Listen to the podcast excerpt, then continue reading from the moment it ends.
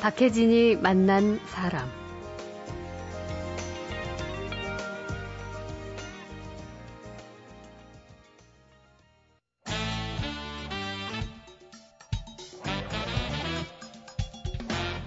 김갑수의 세상 보기.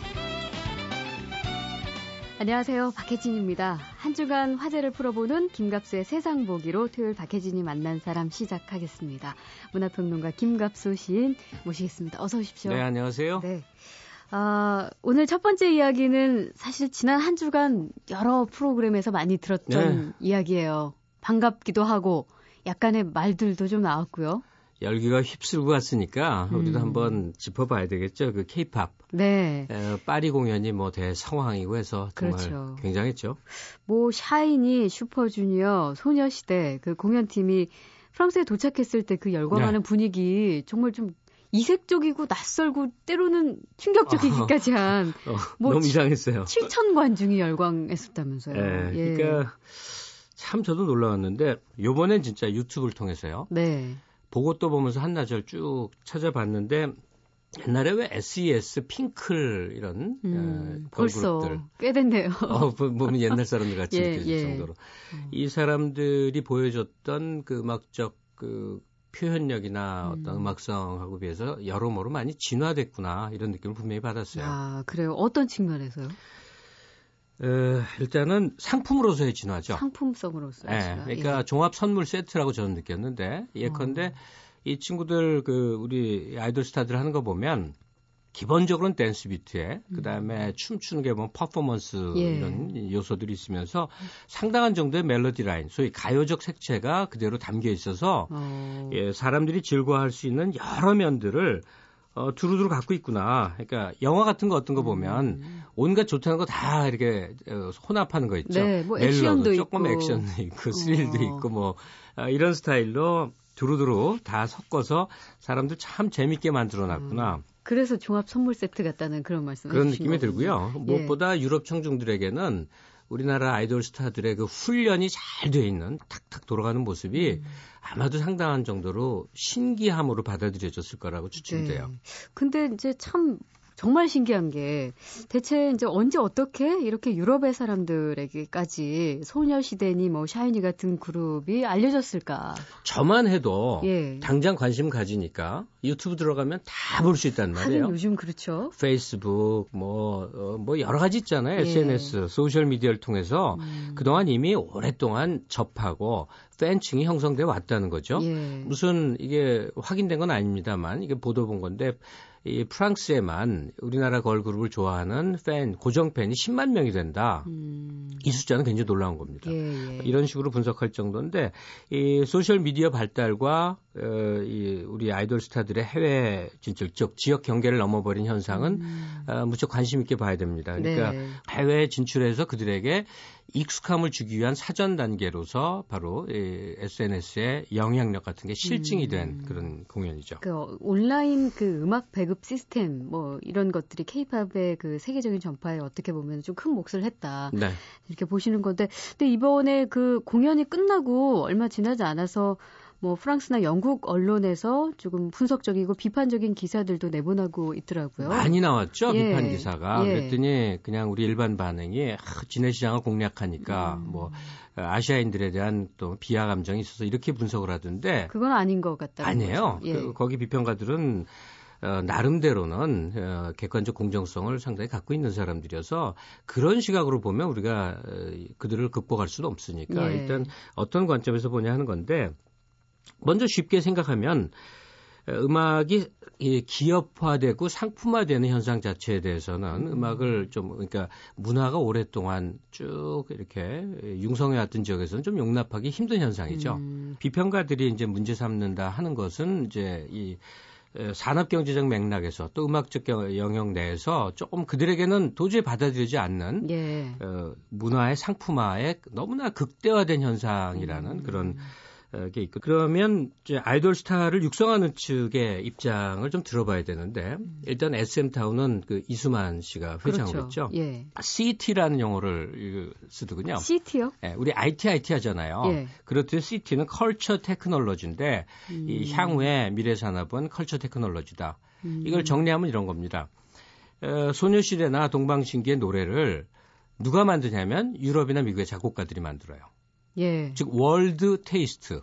아. 세계적인 기준에서 통용되는 음악을 만듭니다. 그러니까 최근 세계적인 소비 트렌드에 맞게. 그렇죠. 예. 그리고 거기에 이게 다 이제 이수만 씨가 쓴 용어니까 그냥 쓰면 아시안 테이스트, 음. 아시아적인 취향과 성향과 느낌을 담는다. 예. 이거죠. 아. 그렇게 돼서 지역 어, 세대 불문하고 쫙 전파될 수 있는 음, 그런 상품을 만든다. 시티죠. 음. 이것을 어, 어린 학생들을 발굴해서 3년에서 7년 사이 어마어마한 거죠. 그렇죠. 7년까지 훈련받는 예. 이 과정을 통해서 훈련되고 육성해서 이제 키워낸다 하는 거죠. 음, 그리고 어떻게 보면 굉장히 치밀한 어, 전례가 없는 일이죠. 그렇죠. 마케팅 전략 같은 그런 느낌. 예. 예. 그러니까 이러는 과정을 통해서 이제 현재는 성공의 모습을 보입니다. 그리고 여기 하나 이제 이건 유수만 씨가 언급한 게 아니고 예. 어, 구미의 비평가들이 말하는 건데 이제 음. 한국 아이돌 그룹 그러니까 케이팝에 있는 섹시 코드가 상당히 좀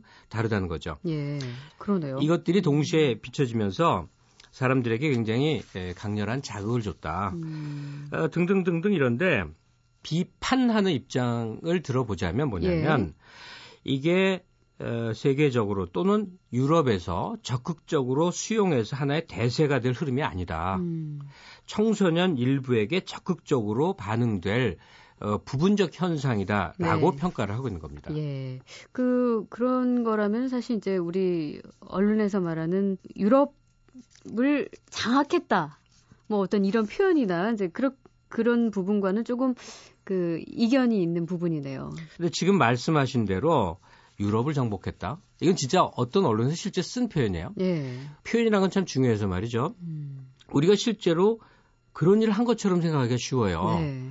어, 근데 음악 시장, 음악만 하더라도 굉장히 다양하고 어, 음악의 장르만 하더라도 어마어마하고 음. 오랜 뿌리와 역사가 있는데 예. 어, 소녀 그룹, 소년 그룹들이 가서 잠깐 인기를 얻었다고 해서 유럽 시장을 마치 정복하고 장악했냐 이렇게 음. 우리가 어, 느낀다면 기분은 좋을지 모르지만 헛짓는 거죠. 예. 댄스 음악이 그렇게 대세가 되기 쉽지 않습니다. 또 하나 음. 이제 유럽 통신원들의 보고를 보면 이게 대세 장악이 되려면 어딜 가나 들려야 된다. 음. 카페 같은 데 가면 어, 소녀시대 노래가 막 들려와야 된다. 그렇죠. 지금은 그런 조짐은 전혀 없다. 음. 그 연령의 구분 없이 대중의 음악이 되어야 된다는 것인데. 그렇죠. 네. 예.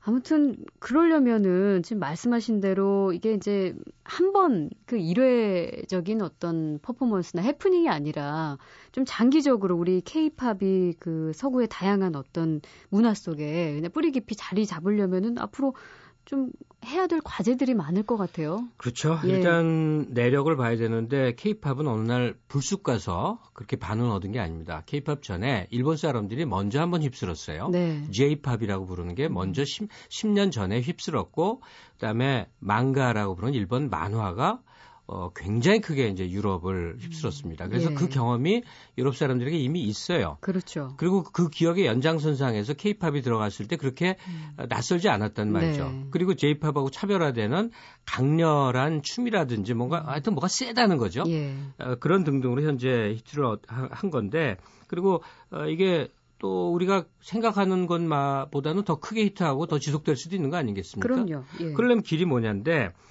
역시나 이제 다양화와 컨텐츠 뭐 개성 확보 뭐 이런 것들인 거죠. 예. 우리 경우는 이제 편식이나 쏠림 현상이 상당히 커서 음. 지금은 텔레비전 키면 거의 아이돌 그룹이 휩쓰는 그런 분위기를 보이는데 예. 이거는 우리나라의 현상이에요. 음. 그러니까 유럽이나 미국 세계 시장을 소위 우리가 공략해서 누가 쓰는 편지로 정복하려면 네, 네.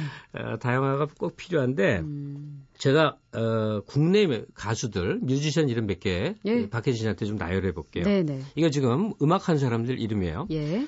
검정치마, 눈뜨고 코베인, 넬, 허클베리 핀, 3호선 버터플라이, 마이 앤트 메리, 델리 스파이스, 달빛 요정, 역전 만루 홈런 등등등. 뭐 한참 더 어, 많습니다. 인디 밴드들이죠. 감 잡으셨죠? 예, 그럼요. 이 중에 저는 몇 개는 알겠어요. 몇 뮤지션들을 알게 했어요. 그러니까 우리가 봐야 될 거는 어, 아이돌 스타 내지는 방송타는 주류 음악과 이 인디 세계가 전혀 별개가 아니라는 거예요. 예. 실은 자양이 이 인디 쪽에서도 많이 나온다는 거죠. 음. 그러니까 우리 같은 음악 소비자들도 아이돌 음악 들으면서 쿵짝쿵짝 즐겁고 신나잖아요. 예. 근데 여기에서 멈추는 수준이어서는 한국 음악은 발전 안, 음. 안 됩니다. 그러니까 편식하지 말고 편식하지 예. 말고 인디들의 음악 속에 대표적으로 장기하와 얼굴들 같은 게 그렇죠. 주류 세계에서 인디를 받아들이는 대표적인 사례입니다. 음, 그죠? 예. 보니까 계속 진화되고 진화되고 잘하지 않습니까? 그러니까 뭐 윈윈 할 수 있는 것은 방금 말씀하신 대로 다양성 인정인 것 같은데 그 네. 부분이 좀 균형 잡힌 어떤 음악계 시장이 형성됐으면 하는 바람이에요.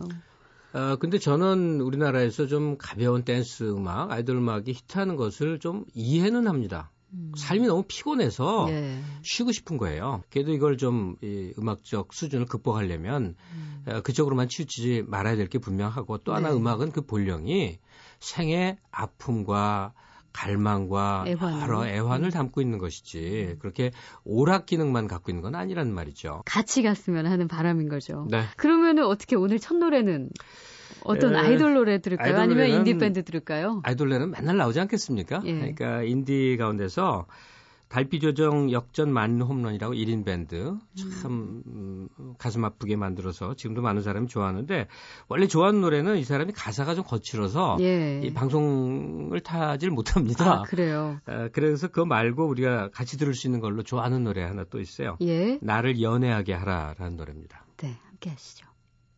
음.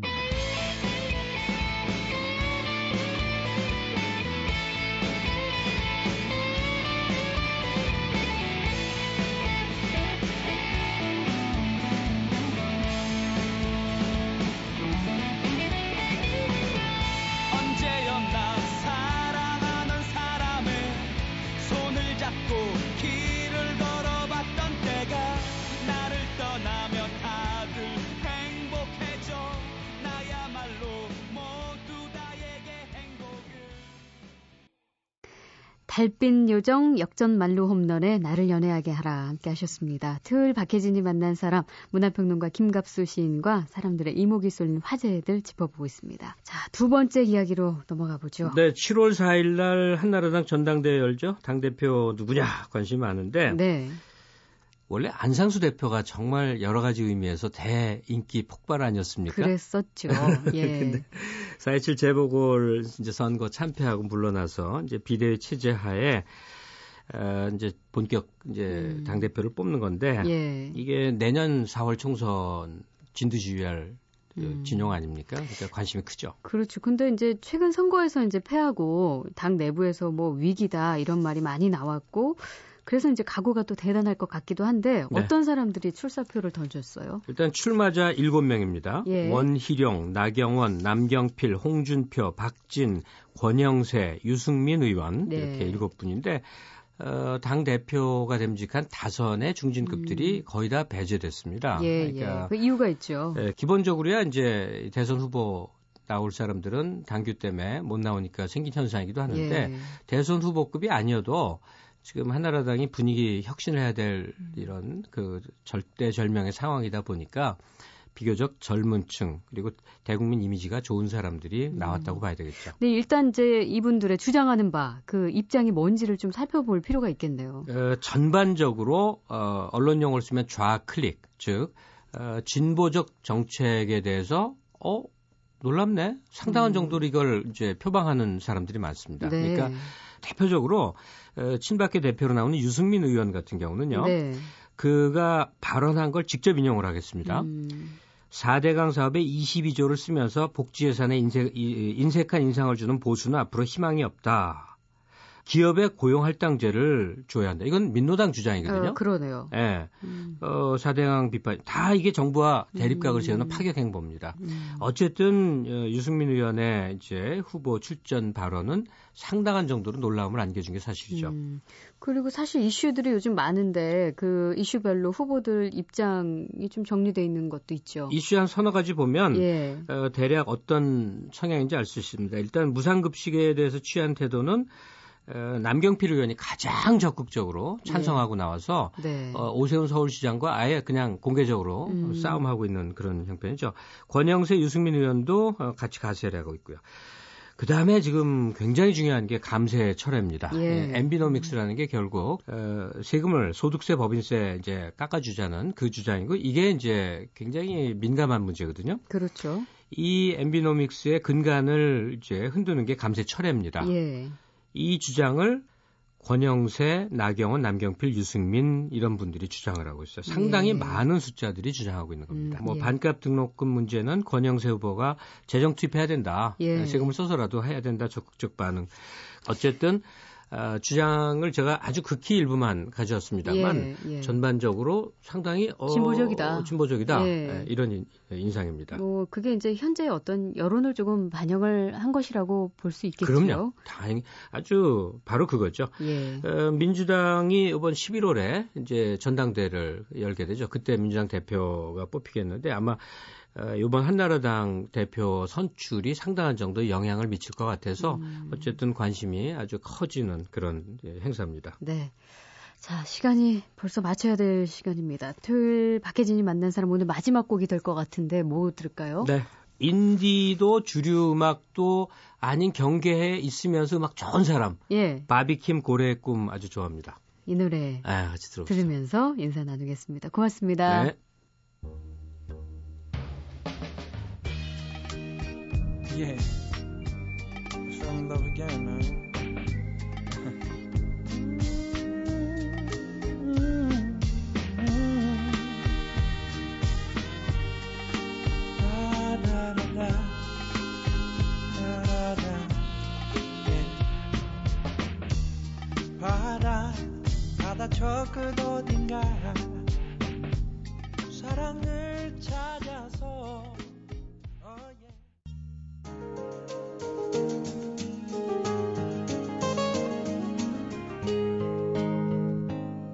박혜진이 만난 사람.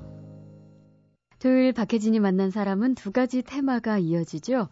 김갑수 씨와 세상 돌아가는 이야기 나누고 두 번째 시간은 맛깔나는 계절의 별미 음식 얘기 풀어드립니다. 이 시간 만나는 음식 칼럼니스트 한양대 예종석 교수님, 국내 최초의 영국 음식 전문지 레스토랑이 선정하는 세계 50대 레스토랑 추천위원, 독일 밀레 가이드 추천위원으로 한국 소개를 집필하고요. 수년째 일간지에도 기명 음식 칼럼을 쓰고 있습니다. 미각과 음식의 전문가 모셔보죠. 어서 오십시오. 네, 안녕하세요. 네. 아, 오늘 음식은요. 돈가스예요. 네. 이 돈가스는 뭐 어릴 때 사실 추억이 더 많잖아요. 그렇죠. 네. 그렇죠. 이 돈가스 서양 요리인 것 같지만은 막상 또 현지의 레스토랑에 가보면 이 돈가스란 메뉴는 찾아볼 수가 없어요. 없습니다. 네. 이게 국적이 어디로 봐야 될까요? 이게 좀 복잡한데요. 그 기원을 보면 유럽 특히 독일, 오스트리아, 스위스 같은 데서 많이 먹는 예. 그 Jägerschnitzel 또는 비엔나 Schnitzel이라는 음식이 있습니다. 음. 이게 이제 영어권으로 넘어가서 pork cutlet이 됐는데 아, 예.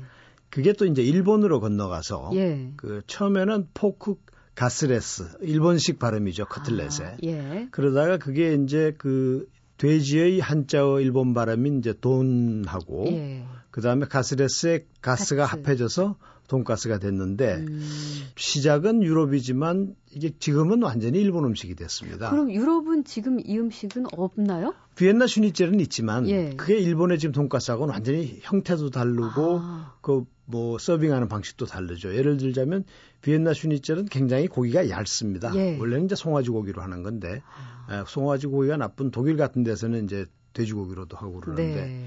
이게 일본에 이제 그런 형태로 들어왔다가 음, 거기도 튀김으로 네네 예. 근데 이제 튀김 방식도 좀 다릅니다. 처음에는 아주 얇게 시작했지만 네. 일본에 와서 1920년대 말에 이제 도쿄에서 그 돼지고기가 점점 두껍게 변하고요. 음. 그리고 이제 튀김도 사실은 이제 원래 유럽식은 프라이팬에 기름을 조금 두르고 이렇게 말하자면 소테하는 지져내는 방식으로 예. 예. 튀겼는데 일본 사람들은 이제 기름을 많이 넣어서 아예 그렇죠. 담궈서 딥프라잉하는 음. 그런 방식으로 바뀌었고요. 네. 이제 거기에다가 이제 일본 사람들이 개발한 것이 양배추를 이렇게 채를 썰어서 예. 그 옆에 두고 이제 그뭐 우스타 소스 같은 걸 음. 같이 뿌려서 같이 먹죠. 이제 그런 게 어, 서양에는 없습니다. 그러니까 아. 다시 말해서 뭐 기원은 서양 음식이지만 네. 이제 일본 음식화한 거죠. 아. 근데 일본에는 그런 음식이 굉장히 많고요. 음. 일본의 음식 장르에는 양식이라는 분류가 따로 있습니다. 네. 근데 거기에는 뭐 카레라이스, 오므라이스, 무슨 함박스텍 이런 게다 어, 사실은 서양에 없는 서양 음식이면서 예. 일본의 양식으로 분류가 되죠. 아, 그 일본에서 새롭게 재창조를 했다고 볼 수 있는 거예요. 그렇습니다. 그러면은 그 일본에서 그 돈가스라는 음식이 탄생하게 된 배경은 이게 상당히 역사적인 산물입니다. 예. 어떻게 보면 정치의 산물이라고도 할 수 있고요. 그러니까 1868년에 이제 메이지 유신이 되고 메이지 천황이 들어서게 되는데 이 사람이 그때 이제 막 일본이 문물이 개방될 때입니다. 네. 근데 외국 사람들을 이렇게 보니까 도저히 자기네 국민들 체구가 너무 작다. 이래가지고는 예. 일본의 발전에 장애가 되겠다고 해서 서양 선교사들의 이제 그 말하자면 조언을 받아들여서 예. 어, 고기를 먹게 합니다. 근데 이제 어. 문제는 뭐냐면 그때까지 일본은 1200년 동안 육식을 금지한 나라였습니다. 예. 7세기에 덴무 천황이 이제 칙소로 음. 어, 이 육식 금지를 시킨 이래 1200년 동안 고기를 못 먹게 한 나라입니다. 예, 무려 법으로. 1200년 네, 동안 네. 그랬어요. 그래서 이제 1872년에 이 소위 육식 해금을 하는데 네. 그래서 이제 일본 사가들은 메이지 유신을 요리 유신이다 이렇게 이야기하는 아. 사람도 있습니다. 네, 네. 이제 그래서 그때까지 고기를 접하지 못하던 일반 국민들에게 이제 고기를 먹이기 위해서 음. 이 메이지 천황이라는 사람이 대단히 많은 노력을 합니다. 예.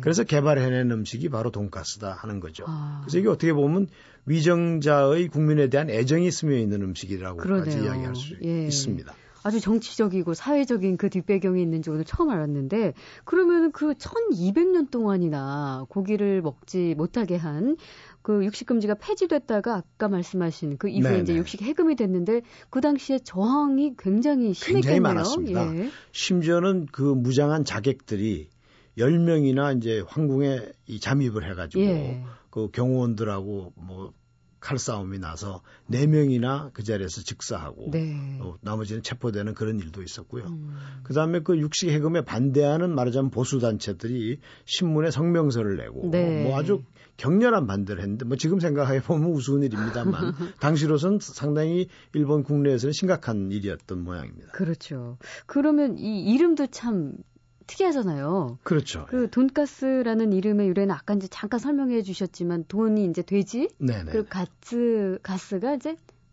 무슨 뜻이죠? 근데 원래는 이제 튀김? 불어의 코틀레트라는 어원은 어, 단어가 있습니다. 예. 이게 이제 그 코트는 송아지나 양 돼지 뼈에 붙은 그 등심과 음. 또 그런 형태로 자른 고기를 이제 말하는 건데 거기다가 예. 이제 뭐 소금과 후추를 뿌리고 뭐 밀가루, 계란, 노른자, 음. 빵가루 같은 것을 입혀서 이제 만들어내는 요리인데 그 côtelette가 영어권에 가서 cutlet이 됩니다. 예, 예. 그, 그래서 아까 말씀드린 대로 pork cutlet인데 cutlet을 일본 사람들이 가스레스라고 아. 일본식으로 발음한 데서 돈과 가스레스의 가스가 합해져서 돈가스. 가 됐죠. 근데 재밌는 건 예. 일본의 이 돈가스의 발상지라고 하는 이제 그 120여 년 된 랭가떼이라고 하는 식당이 지금도 도쿄에 있습니다. 네. 긴자에 있는데 예. 그 집에 가면 옛날 이름을 포크 가스레스라는 이름으로 아직도 아, 내고 있고요. 맛은 예전 맛과 똑같습니다. 그 집은 120년을 똑같은 음식을 음, 내고 있고. 그러면은 맛을 보셨으니까 아시겠지만은 한국에서 파는 돈가스 맛과도 조금 다른가요? 조금 튀김이 다르고 뭐 아무래도 본고장 거니까 예. 어, 그 고기도 맛있죠. 근데 이제 차이가 뭐냐면 우리나라 사람들은 이제 돼지 비계를 싫어하는데 예. 일본 사람들 그 돈가스 맛있는 건 보면 비계가 이렇게 중간 중간에 음. 박혀 있습니다. 네. 근데 지금도 이제 그 돈가스에 이 최초의 돈가스는 그 긴자에 있는 랭가떼이지만 이제 그 우에노라는 곳에 그 음. 돈가스 집이 많았어요. 근데 네. 지금도 1920년대에 만들어진 돈가스 집들이 우에노에 가면 여러 집이 성업 중에 있습니다. 와, 1920년이요. 네. 예. 네. 근데 우리 같은 경우는 남산에 주로 이제 돈가스 집이 그렇죠. 많잖아요. 네. 뭐 왕 돈가스 뭐 여기저기 다 원조라고 이렇게 네, 붙이고 네. 시작을 하는데 그 가끔 생각나서 특히 이제 아이가 있는 집에서는 그렇죠. 이게 뭐또 추억의 음식이고 그러니까요. 옛날 분들은 옛날에 그 썰러 간다고 그러지 않습니까? 예, 예. 그럴 때 정말 예. 그 서민들이 그야말로 쉽게 접할 수 있었던 양식이죠. 음, 오늘 점심 메뉴로 돈가스 괜찮을 것 같네요. 뭐 집에서 해, 해 드시는 분들도 참 많이 계시지만 네, 네. 오랜만에 옛날 생각하면서 가족끼리 손잡고 가보시는 것도 좋을 것 같습니다. 자, 오늘 돈가스 이야기 함께 나눠봤습니다. 고맙습니다. 네, 감사합니다.